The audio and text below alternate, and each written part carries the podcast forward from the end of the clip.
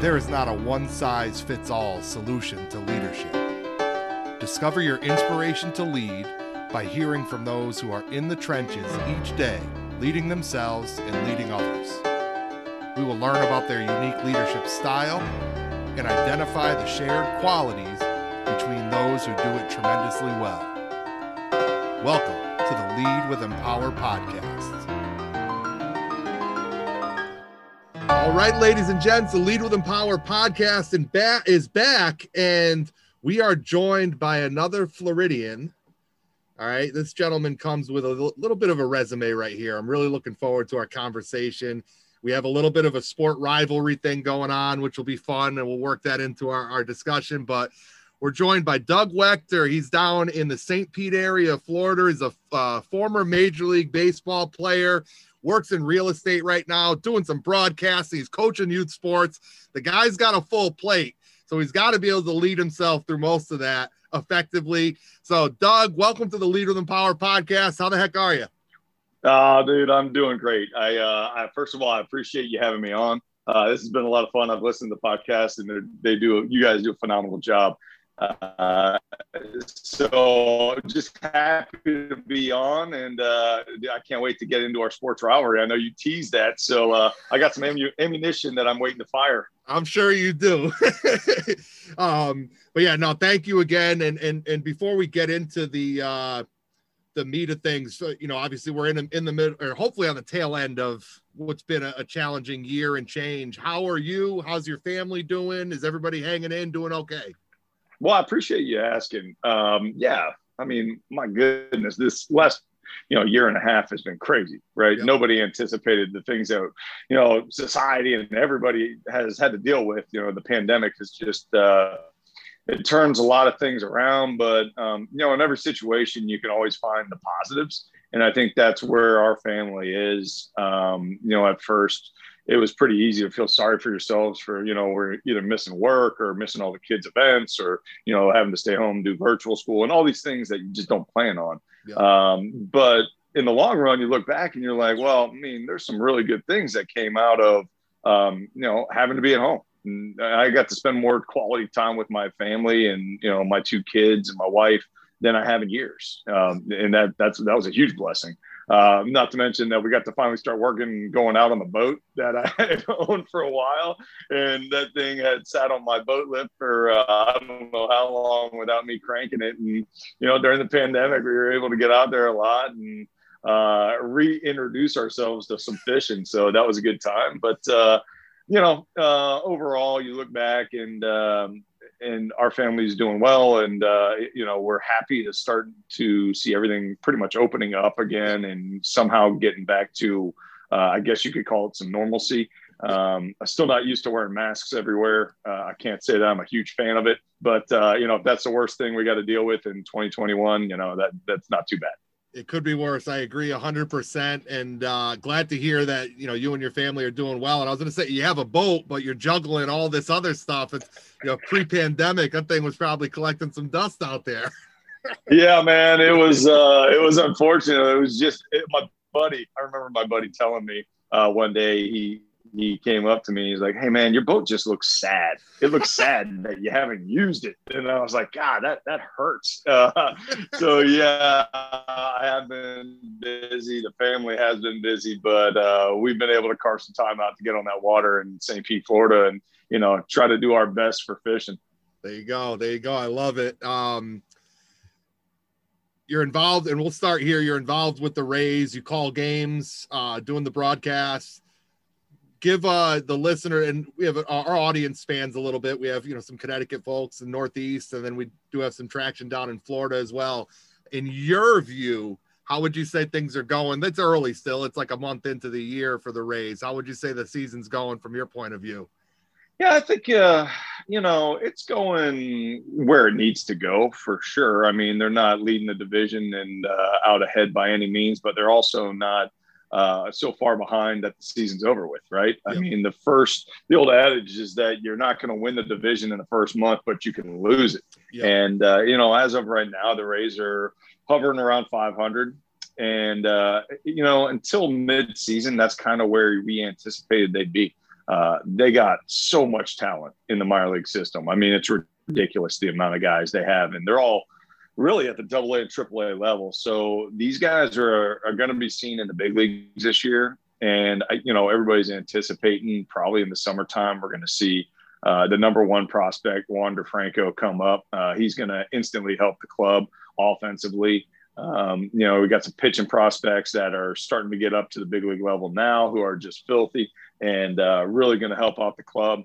So, you know, as of this year, right now, they're they're doing you know what they need to do to keep themselves in the hunt. Yeah. Uh, and I will say they are dominating the Yankee series every time out. So uh, I, I, have to mention that right off the bat. No, it's good. It's, the, the door's open now. The door's open. I, I checked the standings right before we recorded. Exactly. The Yankees got them, I think, by like a half game. So we're, we're doing all right. um, yeah. Yeah, yeah, we're neck and neck. they're they're the Rays are are interesting, and I and I'm an I'm an outsider. I am a baseball fan, but I'm not a fantasy following stats every day. It's you know, it's like background noise for me when a lot, you know, when you're hanging outside until the fall, you know, late summer, fall when when it gets serious. But the Rays have been on like the uh, two steps ahead of other teams, I feel like, in the way they play the game. And then you see teams now starting to implement some of the things the Rays have been doing for, you know, two, three years prior. Um, and it's it's not necessarily a, a specific like leadership question, but it does take some stones to say this is the way everybody else is doing it our outfit is going to do it this way and it's going to work for us. Talk a little because it, it and it, you're seeing it more now with the openers and you know relievers and um you know switch you know position players and shifts and it's it's so commonplace now versus you know you know a handful of years ago and you've been involved with the organization for a while. Why like why? Why why do they, why do they go that route? And talk a little bit about i guess what it does you know in your perspective to you know to the other teams that you're facing because it is a new kind of system of operation in the sport. Yeah, you know, um, going back to where you start seeing the Rays make all these adjustments and all these changes, I think you know it's just like any other business, right? You have a budget and you got to try to make the most out of what the budget you have, right? And so the Rays are obviously not at the top tier when you're talking about budgeting and financing. Uh, they have to compete against you know New York Yankees, right? The Boston Red Sox. They were just in the World Series against the LA Dodgers. These are teams that are spending 50 to 200 million dollars a year on payroll. That's not what they're built on. They, they don't have that financial backing. So uh, that doesn't mean they don't want to win any less. It just means they got to find a unique way to do it. They can't go head to head and just try to outspend these teams. So that's where I think all of the new age of thinking came from, right? I mean, they basically went out there and said, okay, we're not going to be able to spend money, so we got to find a different way to win. And through that, they started incorporating, you know, the analytics of the game. And you started seeing a huge shift, you know, five, ten years ago of how baseball is analyzed and played and managed on the field um, from pitching to you know just hitting what style of hitters they want um, you know what style of defensive players they want the utility players that they're going to bring in over a high priced you know corner guy. Um, and essentially they built a formula and a system that they thought would be the right algorithm to win and it turns out it was. And it you know, pretty look, well, yeah, yeah. These guys are spending a quarter of what everybody else is spending, and they're in the playoffs now every year. They've got one of the best farm systems that um, any major league team has. So that means they're going to be good for a while. Yeah, they just had to do it differently. They they don't sign guys to huge contracts to multiple years. And, you know, that's good and bad. I mean, you get fans who are upset that you see their best players leave after three, four years. Uh, you know, we just had Blake Snell. Yeah. Who was considered, you know, maybe not the ace of the staff. He was at least the top one or two guys in a World Series team. And you trade him, and we still had him under contract for at least another year or two. Um, but they have to systematically do that to keep their payroll down and to also bring in new talent. Yeah, fortifies uh, the minor league system when you trade a guy with a couple years left on the contract. Yep. Right. And so, because of the way they're doing things, uh, they're doing it very cheap and they're winning a lot. And other teams that were spending a ton of money are seeing this formula and they're like, well, why are we spending so much if the Rays are able to do it at a quarter or half of the price? Yep. And so there, you see a lot of people trying to emulate their success, and uh, we're starting to see it a lot. I mean, look, the A's were one of the originals who were, were right there with the Rays. So these two teams found a way and found a system that would work for them for their low payrolls and still win. But now you're seeing even the Yankees, you're seeing the Red Sox, you're seeing all these teams incorporate a lot of what the Rays had started and uh, it really obviously is helping them too when you look at their records and you look at their payroll decreasing. And um, you know it's it's just a different age of baseball from when i played. I mean when i played it was basically george steinbrenner's going out there to put every hall of famer on the field against me. And i got to go out and try to pitch against these dudes. And uh, that's why my lifetime era is hovering around a five. Um it, it, it is a great point though. And again this is you know for people that are listening and not, maybe not into baseball what doug just described is like hey let's figure out what what our resources are and the guys that we have. And they're not bums right? They're in the majors for a reason. They have a skill set. Let's and let's figure out our our operating system to maximize what we have access to and be creative and be innovative to find a system that works. So you know, it is a baseball thing, but you know, from a leadership standpoint, like Doug said, it's it's a chat. There's a challenge, and there's going to be a solution. It's just you know doing the math, essentially doing the analytics. Hundred percent. 100% agree. You talk about the leadership, the leadership of the Rays. I mean, look, you make any move, you make any changes, you're going to be ridiculed and you're going to be ridiculed by a lot of people out there who say you're going to be doing it wrong. This isn't how you do it. This isn't how we've done it in the past. Why would you ever try to change? Then four or five years later, they're all trying to emulate you, right? The Rays aren't worried about what people think of them. The Rays go out there and they believe in changes that they make. They make them very, they're based off of very educated decisions. And when they make a move, they stick behind that move and they see it out. And look, I'll tell you, I mean, these guys have been absolute geniuses when it comes to uh, moves on the field, moves on the roster, and also just business moves in general of what they've done. So it's been a lot of fun. You know, I played for them in a different era, uh, and then I'm now I've you know covered them for the last seven years, and just seeing the transition of what this organization has done uh, from where they were and where they're going now, uh, it, it's been incredible. So and, and, and you touched on this, and we'll get into the details of of kind of your time in, in the in the major league as a pro baseball player. But you know, you started in 2003. Uh, at, you're drafted in 99 you know first big league outing in 03 um being in that older school generation not in the 70s and 80s uh, but in that you know early 2000s and then comparing the game then to what it is now do you enjoy the brand of baseball that you see now more than what you were a part of when you when you were an athlete a player? Talk a little bit about that like just from a pure observer standpoint a fan standpoint what what do you like about the way it's played now? And maybe what do you miss about you know the way it was played when you were when you were in the bigs? Uh yeah you know dan that was a real nice way of you hovering over the fact you just called me old so I want to really veteran, veteran, I, yeah, mature, a mature veteran. Yeah, man. Thank you for that. Thank you for putting that so politely. Um, yeah, you know, uh, it is a great question and something I think about a lot when I'm watching baseball. It's a totally new age, right? Yep. A totally new era of baseball. You see guys when they're hitting home runs, bat flipping in the first inning of a game when there's you know eight innings to play still, and you see guys on the mound, they're striking guys out and pounding their chest and just celebrating all these small victories a lot more than we were ever able to. Yeah. Right. I was always told on the mound, you strike somebody out and you show them up, get ready for a brawl. Yep. Right. And the same thing, if somebody flips a bat on you, you're going to put one in the ribs next time up because yep. that's the way you do it. Um, somebody throws inside, you throw inside right back at them.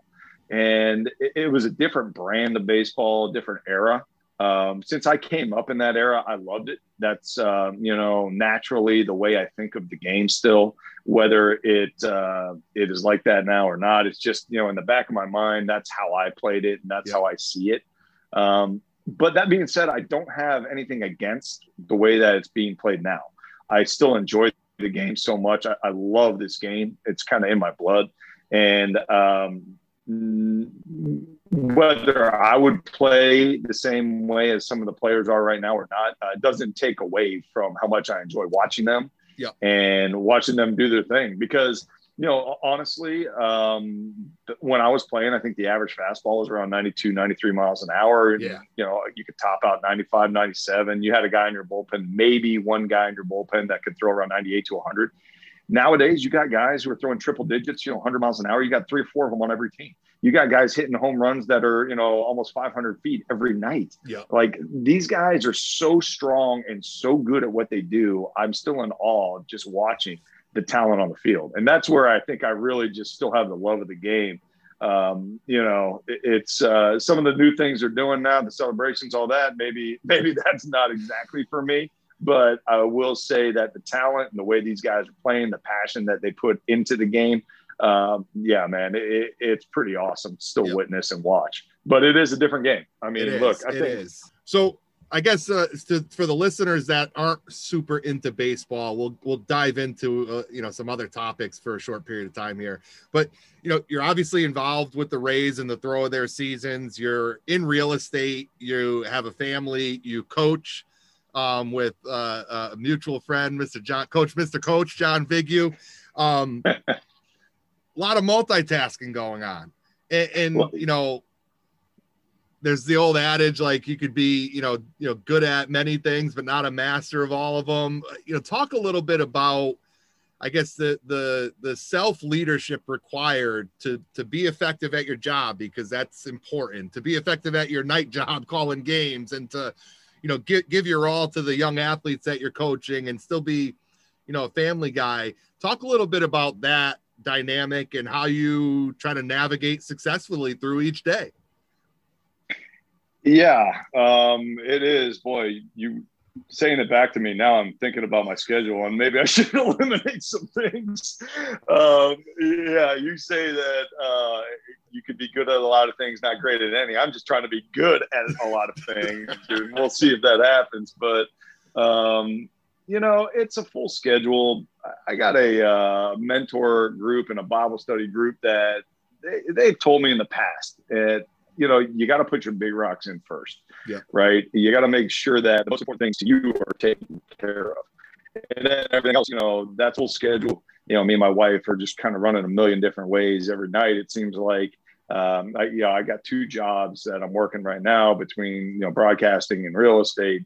Um, you know, my wife is uh, assistant principal over at our elementary school. She's in charge of like 500 families, and then we have my son on, you know, two different baseball teams, a, ba- a basketball team. My daughter's on, you know, the uh, softball team with uh, Vigu and Joe D Ring, which you know that that is um, that is my time to just relax and just enjoy it. Um, getting out there with those boys. I mean, yeah, I, I circle that on my calendar, and uh, I make sure to get out there as much as I can because when I see Joe and and John in their elements, man, I can just sit back and I enjoy it. It's a lot of fun being out there. But uh, but yeah, you know, it, it's one of those things where I try to make sure our priorities are taken care of first, right? And you know, um, job is obviously up there, but it's not number one. Uh, mm-hmm. The number one priority is the family you know, my wife and, and my kids and uh, their well being. And I think that if I always focus on them and um, what's best for them, I think that everything else kind of lines up behind that. Uh, you know, and and the second thing is I take a lot of pride in um, what I do, and not that doesn't just mean my job, right? That means uh, everything that I say I'm going to be a part of. That means, uh, you know, whether it's coaching on the field, whether it is my job, whether it's broadcasting, whether uh, whatever I sign up to do that day, I make sure that I put my best foot forward because I'm representing myself and my family. And if I don't, you know, that that just doesn't sit well with me. So I think a lot of it is just the the pride of making sure that um, if I tell somebody I'm going to do something, that I'm going to do it right and so uh, that kind of translates into you know my full schedule. Love it. Love it. And i touched on this early in the episode. You're you're an experienced veteran savvy veteran individual here. If you had a bit of advice or wisdom from your personal experiences in, in multitasking and, and doing it well. I, you know, heard nothing but great things, uh, you know, about you from Joe and John and, you know, our little pre uh, pre podcast huddle. That was great. And, um, you know, if you're talking to a group of high school or college students who find themselves in that thing where they're juggling school, social, sport, or, you know, a young professional who's juggling all those same things, if you had to give a, a nugget or two of, of wisdom from your experiences, what would those be, Doug? Uh, yeah, boy, great question. You know, uh, I have been in those situations where I'm talking to high school kids, whether it's baseball teams, you know, uh, wh- wherever it is, whatever I do, and I always try to mention the story of uh, the first time I went to Yankee Stadium, and when I went there, uh, we went and we have to share a gym, and this is the old Yankee Stadium. We share a gym, and so the Yankees were out. We were walking in. I was with the Devil Rays time, and what I was 22, 23 years old. And so I know I'm walking in the gym and I'm thinking in the back of my head, I'm like, okay, Yankee Stadium, these guys are 27 time world champions. They love to tell us that all the time. Yeah, we know. but going into the gym, going into the gym, I'm like, okay, well, I'm sure we're going to see all these, you know, um, just trophies everywhere, how great they are. And, you know, I just kind of prepared myself in the back of my head. I was like, eh, you know, we'll see what it is. And so I get into the gym and the only thing on the wall, right? They're beautiful gym, but the only thing on the wall was a banner. And this banner said, get comfortable with the uncomfortable. Right. And so I'm walking in there. That's the first time I ever heard that statement. And I start thinking in the back of my head, I'm like, man, these guys have won how many World Series? These guys have a guy in Derek Jeter who looks like he is never uncomfortable. Yeah. You, you know, they got guys who are under the spotlight every single night playing, you know, on ESPN for millions of people for hundreds of millions of dollars, all this stuff. And you look at them, you would think, wow, they're very comfortable in what they're doing, right? You would never think that they're nervous. You never think that they have anxiety. They never have any of these things going on. But when I saw that sign, I was like, you know what? Everybody goes through that, right? Everybody goes through situations where they're uncomfortable, right? Everybody goes through these situations where uh, you put yourself out there and you don't know what's going to happen, but you know that there's a possibility of something really good happening. And so after I walked out of that gym, I started thinking in my head, I was like, you know what? It's a good thing to get uncomfortable. Mm-hmm. It's a good thing to push yourself to where you're uncomfortable because if you're not, that means you're not pushing yourself enough right? It's a good thing to go out there and, and get nervous about something, right? Get get worried that something might not work out because you're putting yourself in a situation that you haven't been in before, right? And great things happen in those situations. But if you never challenge yourself to the point where you're nervous about something or you're uncomfortable with something, well, then are you really challenging yourself at all? Like, are you even trying to get the best out of yourself? It's okay to go out there and be nervous and get uncomfortable and even fail. It's okay right? It's okay. That's what I tell a lot of kids. That's why I tell, honestly, that's why I remind myself a lot of times. If you don't have things on your schedule coming up that you look at and you say, oh man, that, that's, uh, it's going to take some faith. I, I, I got to push myself through this one. It's going to be tough, but you know what? I'm going to do it. And I'm going to see if I can just nail it, knock it out of the park. Yep. Um, if you don't have that on your schedule, are you challenging yourself? Right. You know, and it's something that I kind of take to heart and it's something that I put into a message anytime I'm either mentoring or talking to you know either a group of kids or anybody who honestly is listening. No, and I, it's a, it's a great point. It's something we talk about through our adventure programs. If you're not in a spot where failure is an option or mediocrity is an option and you know and, and great success is an option you're you're not putting yourself in a spot where you're challenging yourself and you have a chance to improve regardless of what the result is right? And i think that's you know it's important. Challenge yourself and even if you fall short you're better than you were before that situation happened. So we're going to get into the career here a little bit and I, I didn't know this until a little while ago. Your first start 2003 was a freaking gem. Complete yeah, shutout against a, a, a solid lineup. I looked at the mariners roster two hit shutout in, in game one of the major league career.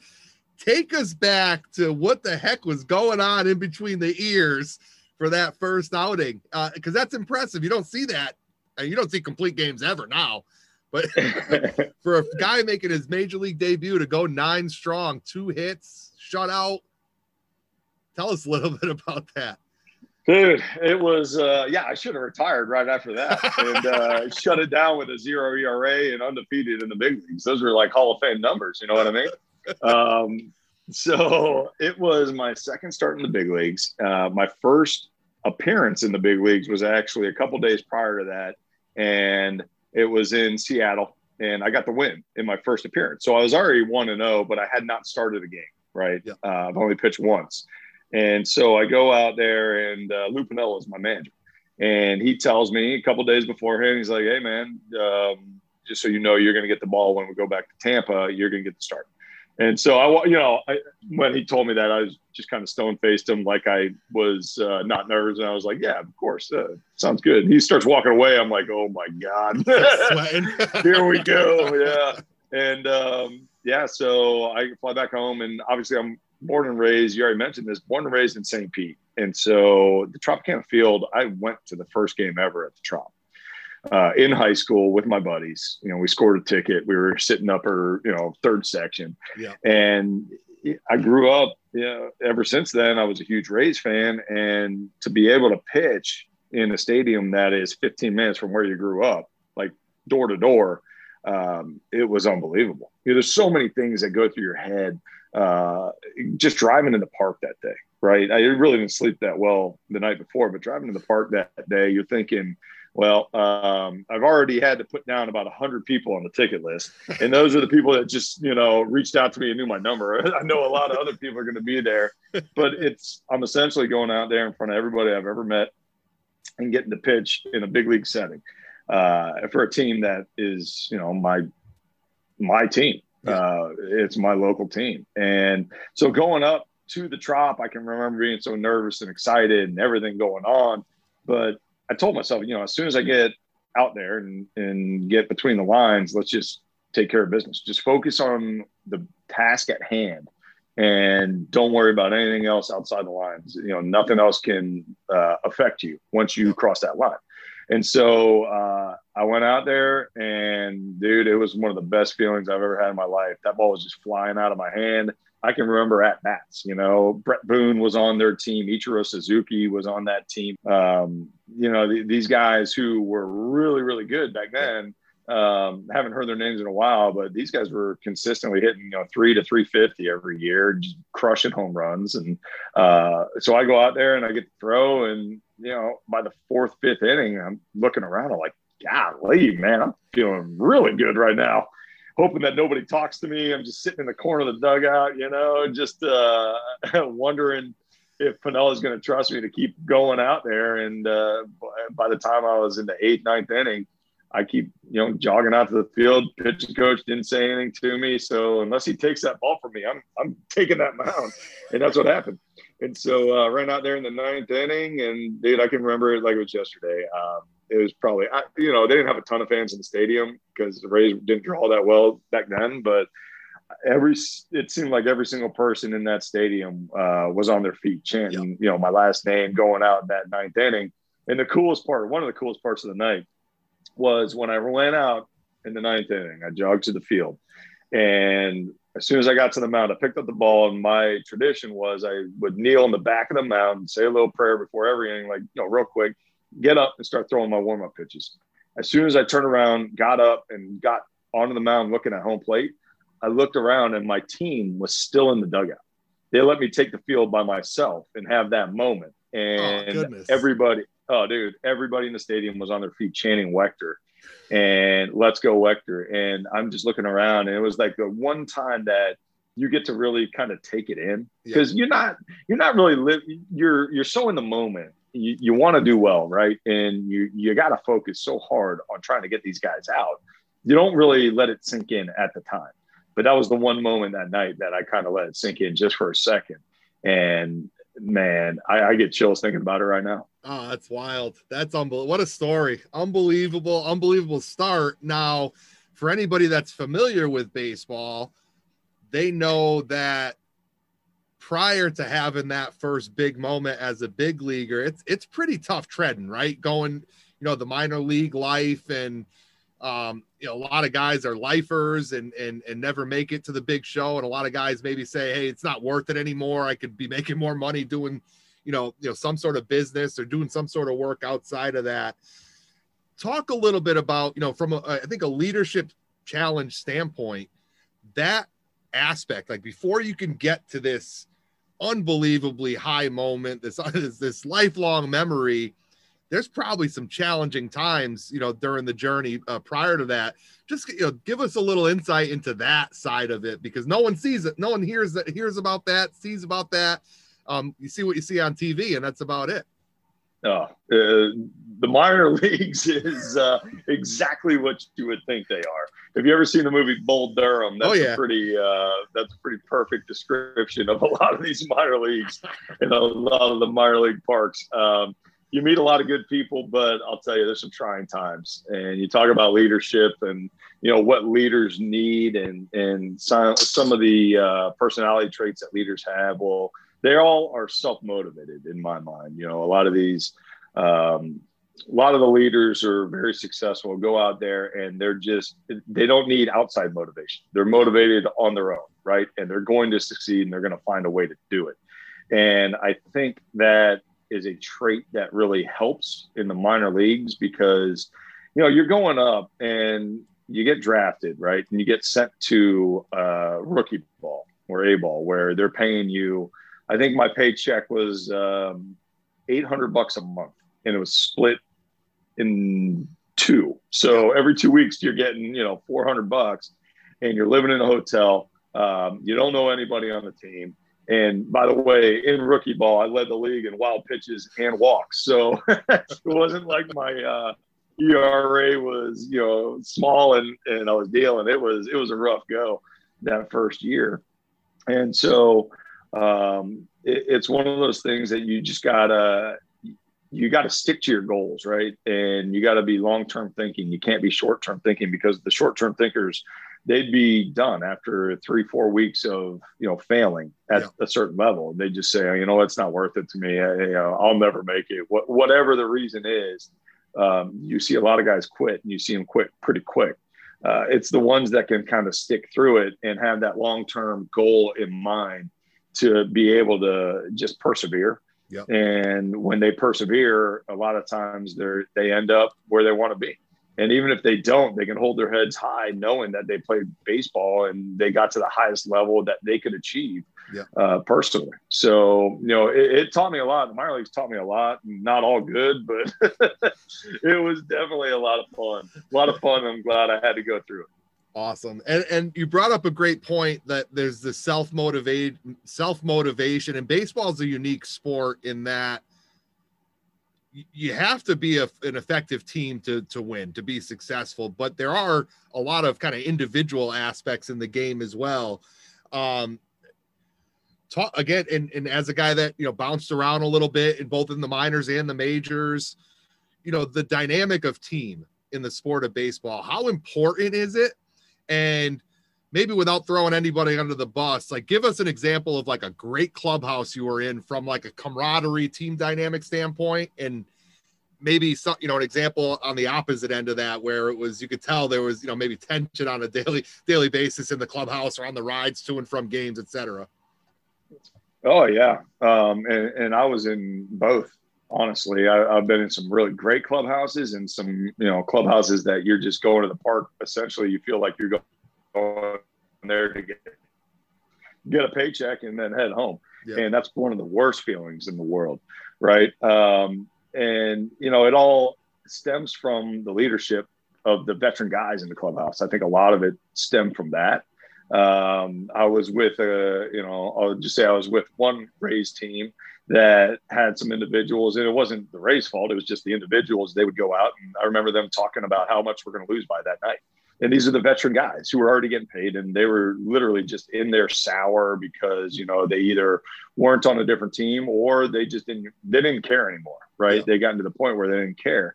And you know it made it miserable for everybody going through that clubhouse at that point in time. Uh, and it showed on the field right? Nobody played together. It, it was just not a good atmosphere. Um, the record was terrible for the team. And it was really tough to show up to work. And you know that that was hard. That was hard. It was a it was something I learned that uh, you know I didn't want to be a part of, and if uh, I could change things, I would. Um, I've been on other teams and it's still in the same organization, the same Rays organization, where they had much better leadership, and you know you wanted to go to the park. You wanted to succeed, and you didn't want to do it just for yourself. You wanted to do it for the team. You didn't want to let your team down.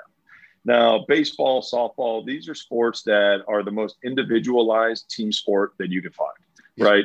Um, you literally go out there, you have your own stats. You, if you're a starting pitcher, you can win or lose the game in one pitch easily out of 100 pitches. And so um, it's hard not to think of it as an individual, sport at times, but the overall picture is you got a team. And when your leadership was right, uh, the team was right. And you felt more of that team environment, the team atmosphere. You didn't feel like everything was on your own. You didn't feel like you were an individual playing in the same uniform as some of these other guys are, right? It, the leaders help you go out and and feel like you are going out there to give your best to be a part of a team that is going to try to collectively win this game. Yep. And that was the best feeling in the world when you got on a team like that and you were able to really lock it in because you felt like you were a band of brothers that um, no matter if you did uh, you know make an error or you you fell short well somebody's going to pick you up you don't feel like you're on your own out there. And uh, you know i thought leadership was a huge role in that. Give a give us a guy that that in your mind especially in your earlier years and it, and it could have been you know with the rays or marlins or royals but a guy in your you know from your perspective who just who did that right and and, and what he did to maybe bring form that band of brothers as opposed to a, a roster of 25 individuals yeah um, two of the best teammates i've ever had in my life are tino martinez and luis gonzalez. And those two individuals um, i felt like every time i saw them at the park they did everything the right way. They i mean from the way that they dressed to go to the field to keep it professional to the way that they talked to the media to the way that they handled the young players and and sought to mentor young guys who had talent but didn't really you know have it between the ears yet um, didn't understand the game yet they were always trying to teach the younger guys the right way to go about your business yeah. on and off the field. You could see them in the hotel; they'd be they'd be carrying themselves differently yeah. than a lot of other guys, and it stood out. Right? It stood out because you look at them, you're like, you know what? Uh, if I get to be a veteran in this league, that's the type of veteran I want to be. That's the type of guy right there. And you know, another common thread with both those guys is they would chew your ass out if they needed to right? It wasn't like everybody's just, you know, hey, let's go to the clubhouse, let's all high five and try to win a game and make sure everybody's friendly and getting along. It was one of those that, hey, if you didn't run that ground ball out, you better watch your ass because Tino's about to get into you or Luis Gonzalez will be right on top of you, making sure you understand that's not the way to play baseball. Yeah. Um, and that's a leadership quality that those guys had that, you know, that made it made everyone respect them. Uh, it wasn't just the resume but it was the way they carried themselves, and you almost didn't want to let them down, right? Yeah. You, you, look at them, you're like, man, uh, you know, if Tino's watching, I better be on my A game because you know he wants to make sure that this is done right, and and you don't want to let that guy down, and so you end up going out there and, and giving it your best for uh, multiple reasons, but that's one of them. Yep. Tino Martinez, ex Yankee great. so I didn't even notice that. Don Madden. I'm a Don Mattingly was my guy growing up, and uh, him retiring and Tino coming in was tough. We actually went to a game down in Baltimore, his first or second year with the Yankees, and we ran into him in the Inner Harbor. And I was 21. I had two younger brothers in their late teens, and my my my my brother Matt is, was the biggest diehard. And we walk by this guy, and Matt's hitting us. He's like, "Holy shit, that's Tino! That's Tino! That's Tino!" So you know, circle back, you know, doing about face. Hey, uh, you mind taking a photo with us? And nicest guy, he did. He stopped in the harbor with, with, what he was doing and took a couple seconds, take a pic with us, which was pretty cool. So glad you shouted him out. I, I love loved him on the Yanks. yeah, he's honestly he's one of those guys where you, talk about him and stories like that come up no matter what. Like you cannot find one person on this earth who does not like Tino Martinez unless they're a Red Sox fan Yeah, right. That's about it. That's the only way you're not gonna like Tino because Tino owned the Red Sox.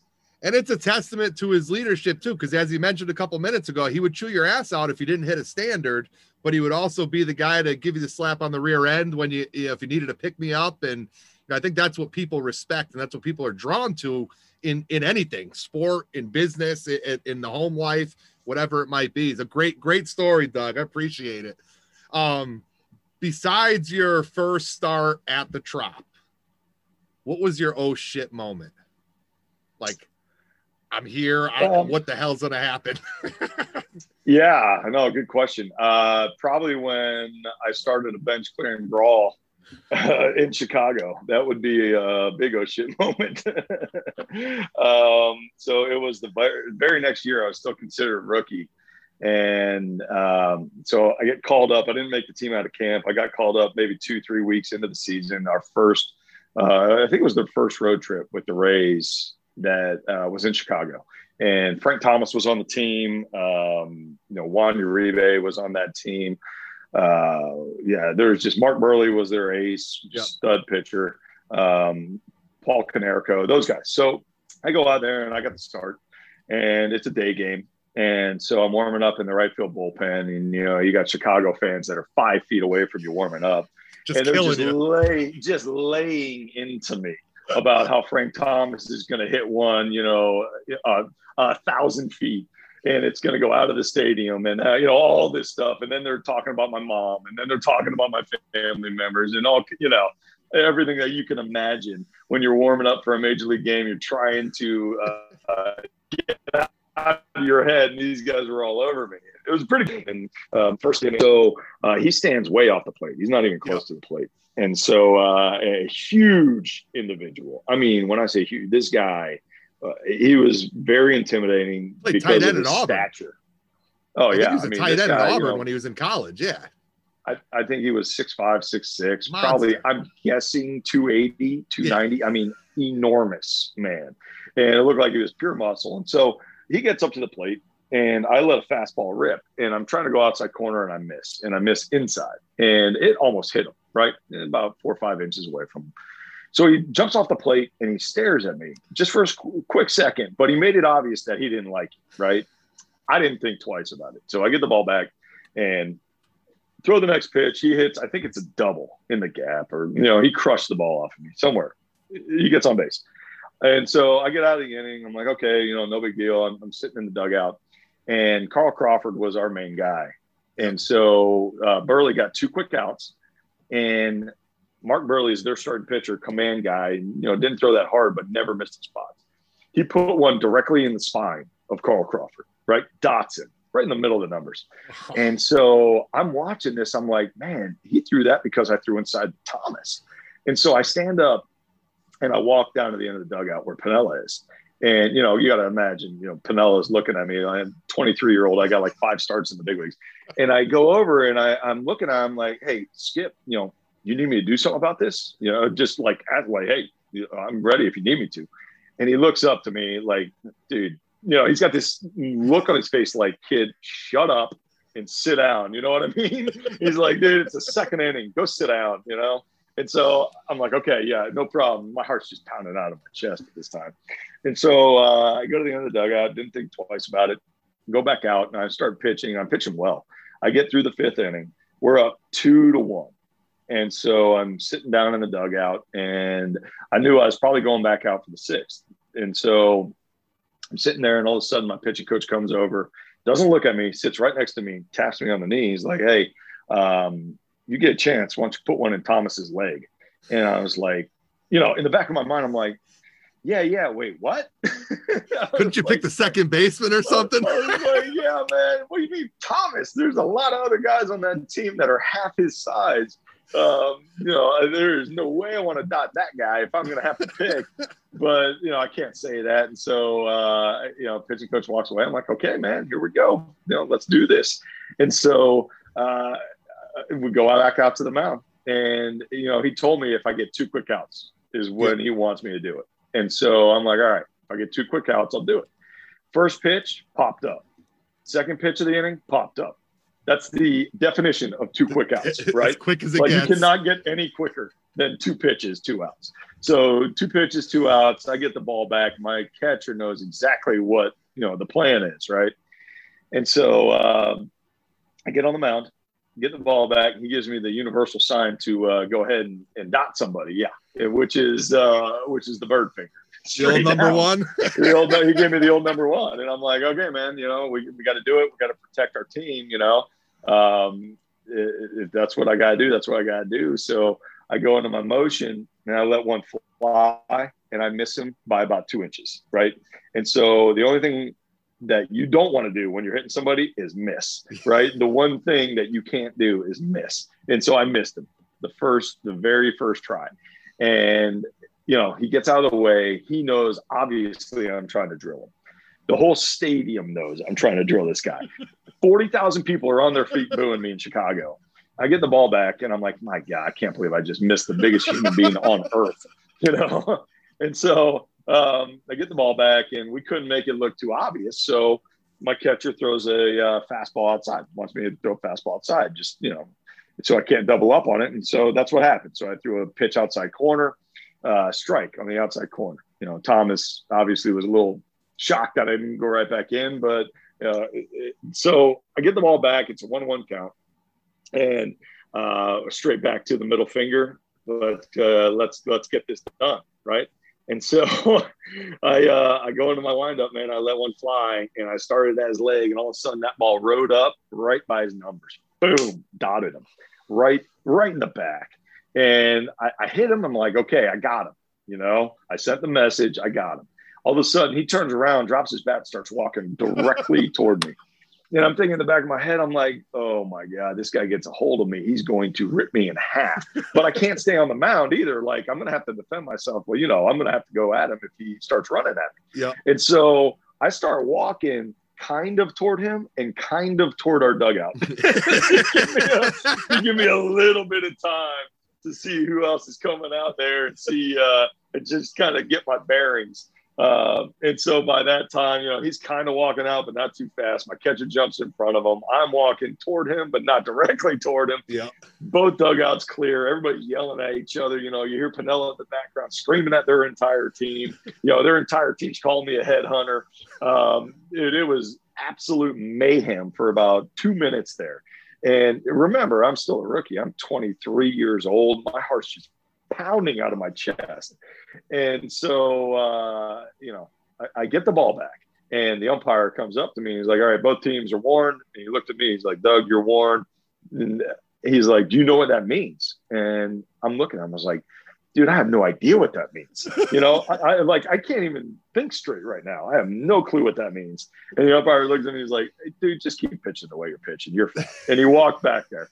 Uh, Juan Uribe was the very next batter, popped him up on two pitches, and I'm walking off the mound, right?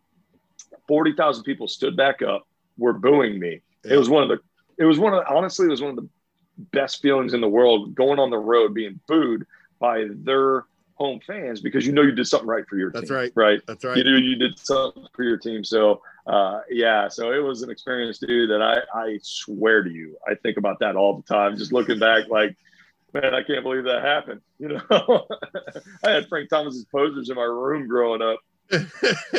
awesome. That is that is fantastic. Great story. And again, ladies and gentlemen, with Doug Waechter. He's a former major league ball player. He's does some broadcasting with the Rays, works in real estate, and we're gonna get into that for a couple minutes here. You retired from baseball 2011.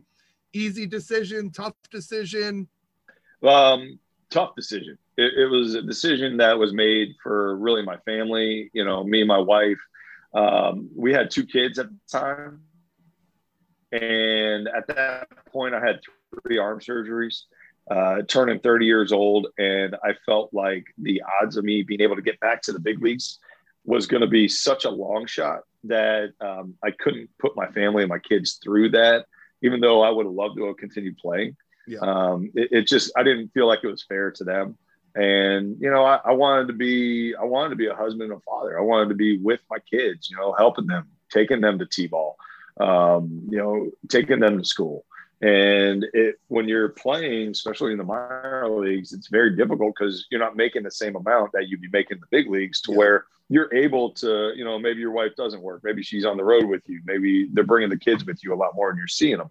If you're on the minor leagues, you know, it's very tough to travel with your family. It's very tough to see them. Um, you're basically dedicating every day uh, during the season to the game of baseball. And your family, you know, it takes a hit. Your family time definitely takes a hit. So it was a tough decision, but it was the right decision because yeah. um, it, it, was a decision made for my family, and uh, I'm glad I made it at the time.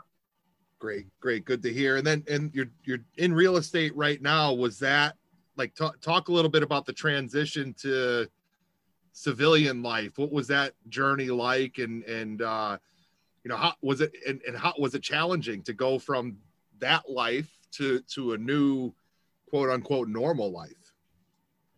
Yeah, yeah, it was. It was very challenging, and honestly, um, you see why a lot of guys struggle, not just with you know baseball, but a lot of professional athletes go out there and really struggle with second careers. And it's not because they don't have the ability to go out and work and and be successful at something else.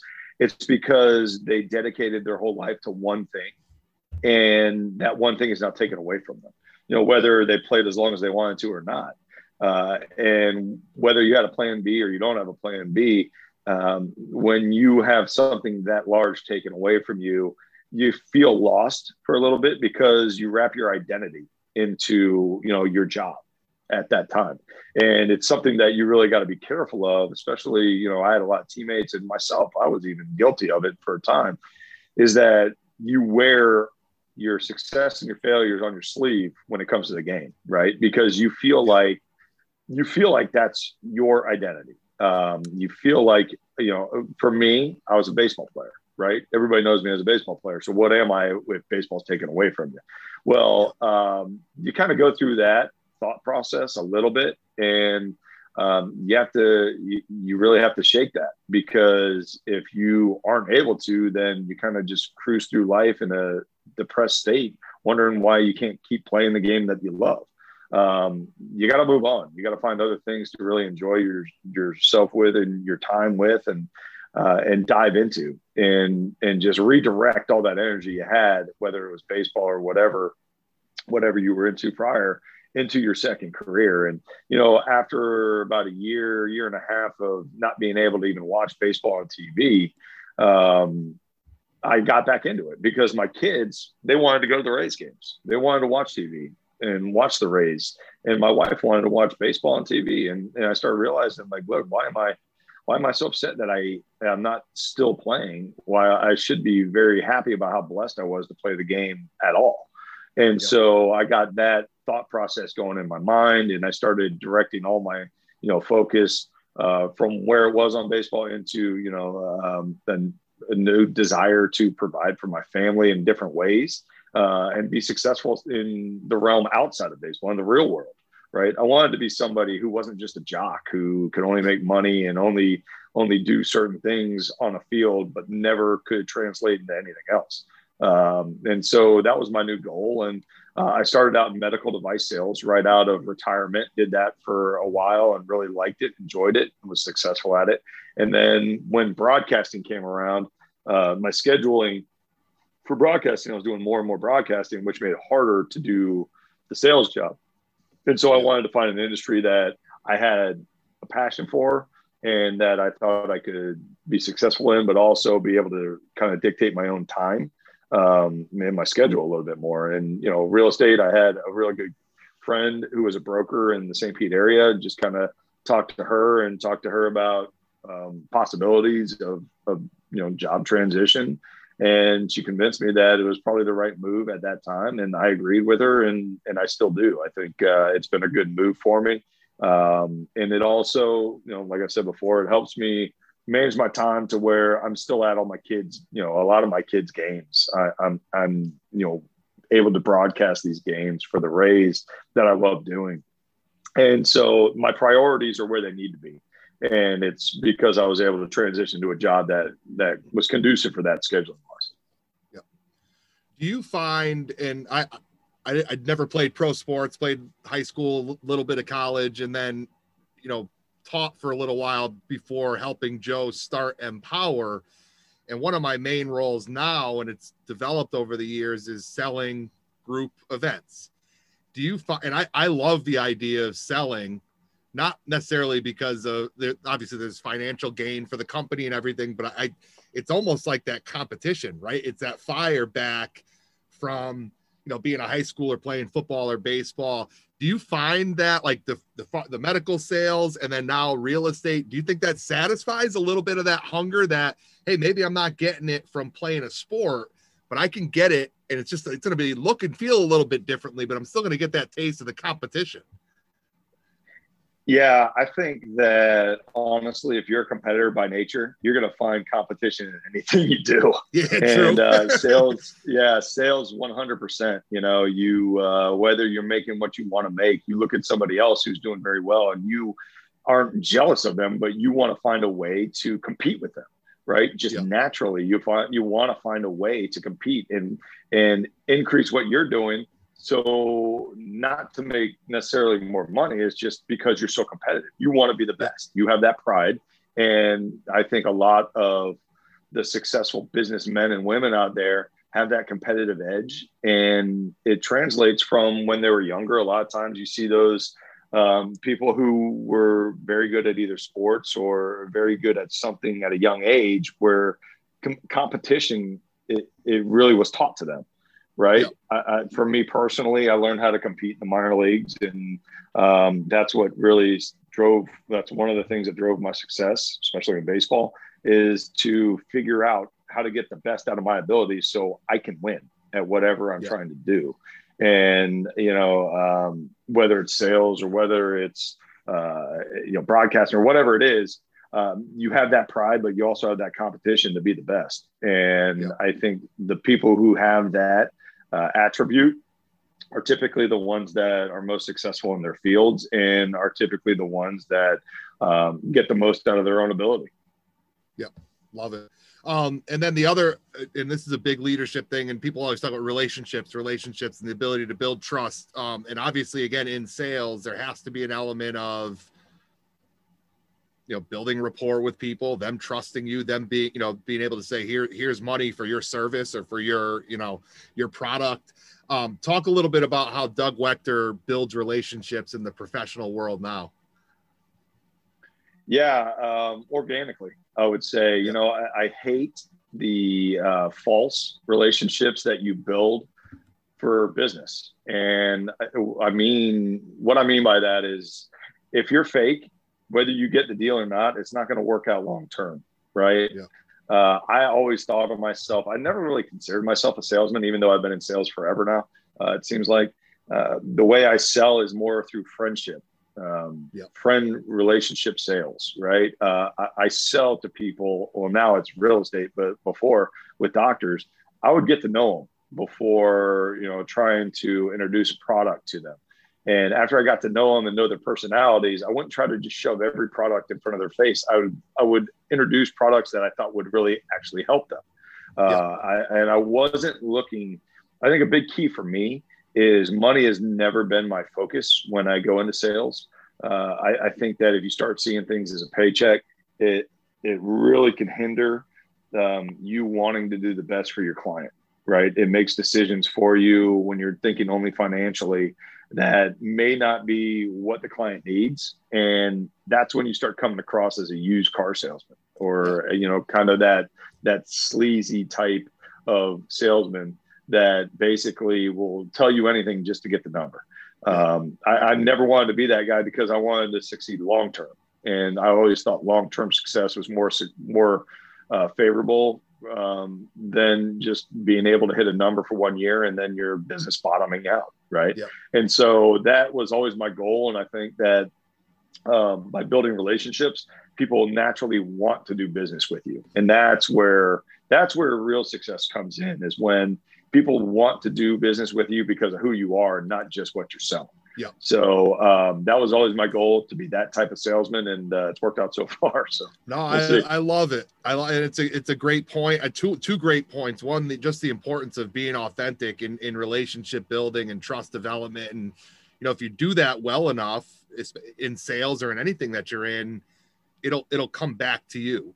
Um, and then two, that that idea of the delayed gratification almost, right? You know, I'm not going to sell anything today, but I'm going to get to know something about this other person and down the road that's going to pay off. I don't know when, but it'll it'll get there and you just have to trust it. You know, trust that process. Um we are on the home stretch here. We're going to finish up the episode. We have Doug Waechter, former Major League ball player, real estate agent, broadcaster for the third place Tampa Bay Rays. That's the last time, I promise. he'll be he'll be dumping on me when they they beat the Yanks in the playoffs if it happens again this year. we uh we always finish up the episode with a handful of rapid fire, rapid response questions. And usually people break the rule and, and answer long on one of them, but uh I'll get Piniella on you and we'll keep you back in check here. So um Best advice you ever received from a coach or a teammate, any level, could be pro or prior to that.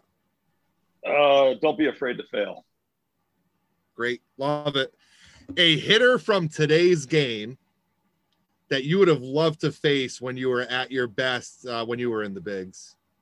Mike Trout, but I don't know how that outcome would have been for me. I just would have loved to face him.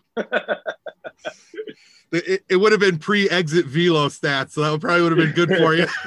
oh no! Hey, listen. If they had exit velo back then, uh, that machine would have been smoking half the time when I was on the mound because all the balls getting flown out of the park.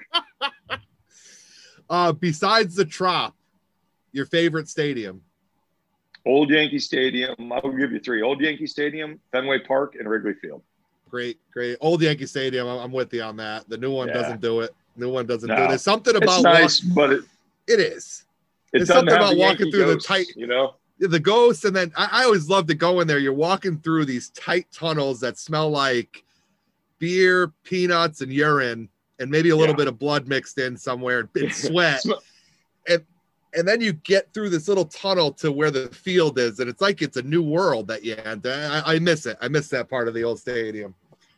Oh yeah. Ball player you love watching now, not named Mike Trout, since he was already in one of your answers.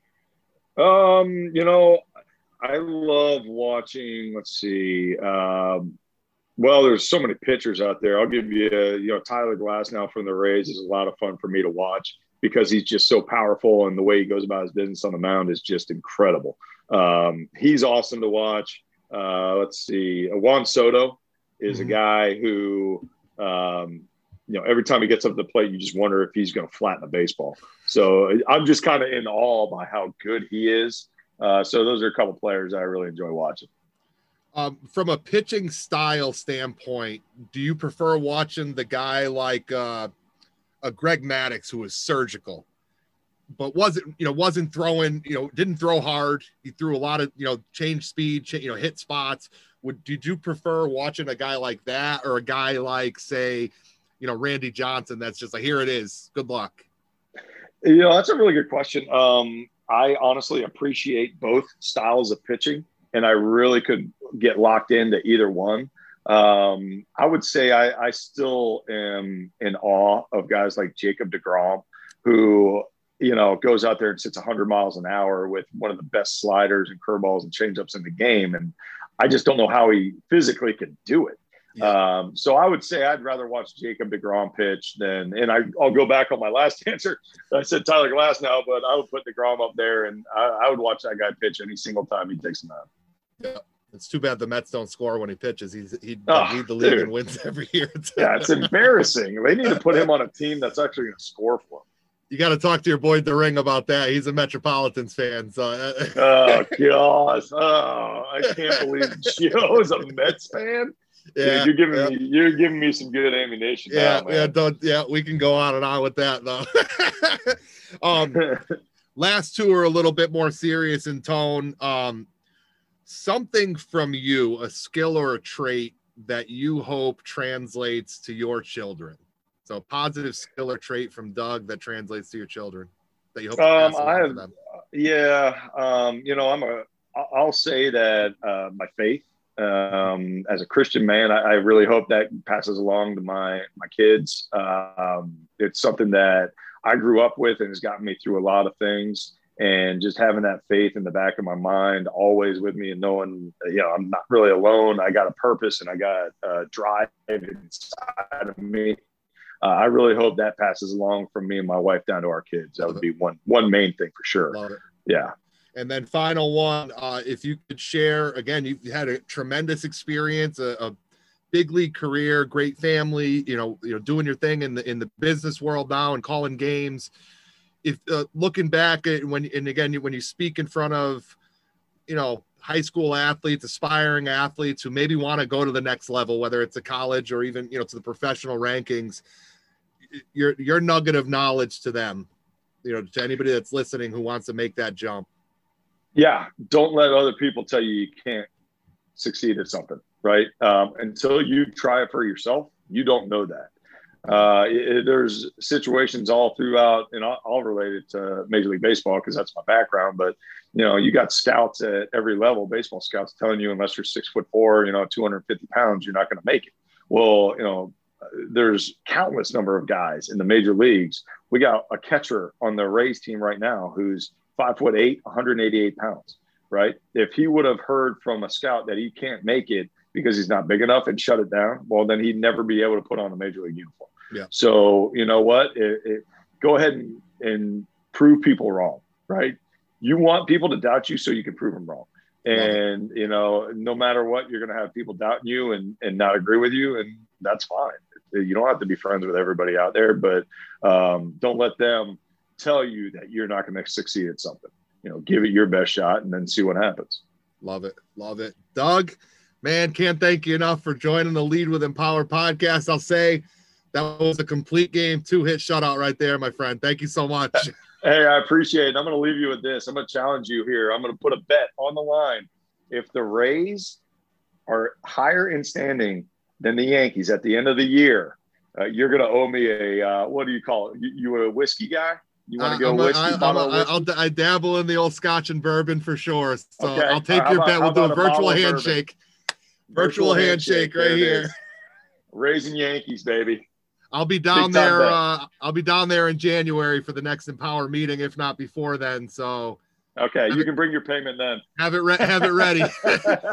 hey, Doug, thank you so much, ladies and gents. Thanks for tuning in. That was Doug Waechter, former big league ball player, realtor, broadcaster for the Rays. He leads with Empower and absolutely smashes it. And uh, you know, high note, mic drop at the end. Don't prove the doubters wrong. Don't listen to that crap. Put your best foot forward, and if you're good enough, you will be. And if you're not, you got better going through the process. Have a great week. Be courageous, be kind, get after it. We'll see you next time. Great leadership may look and sound different.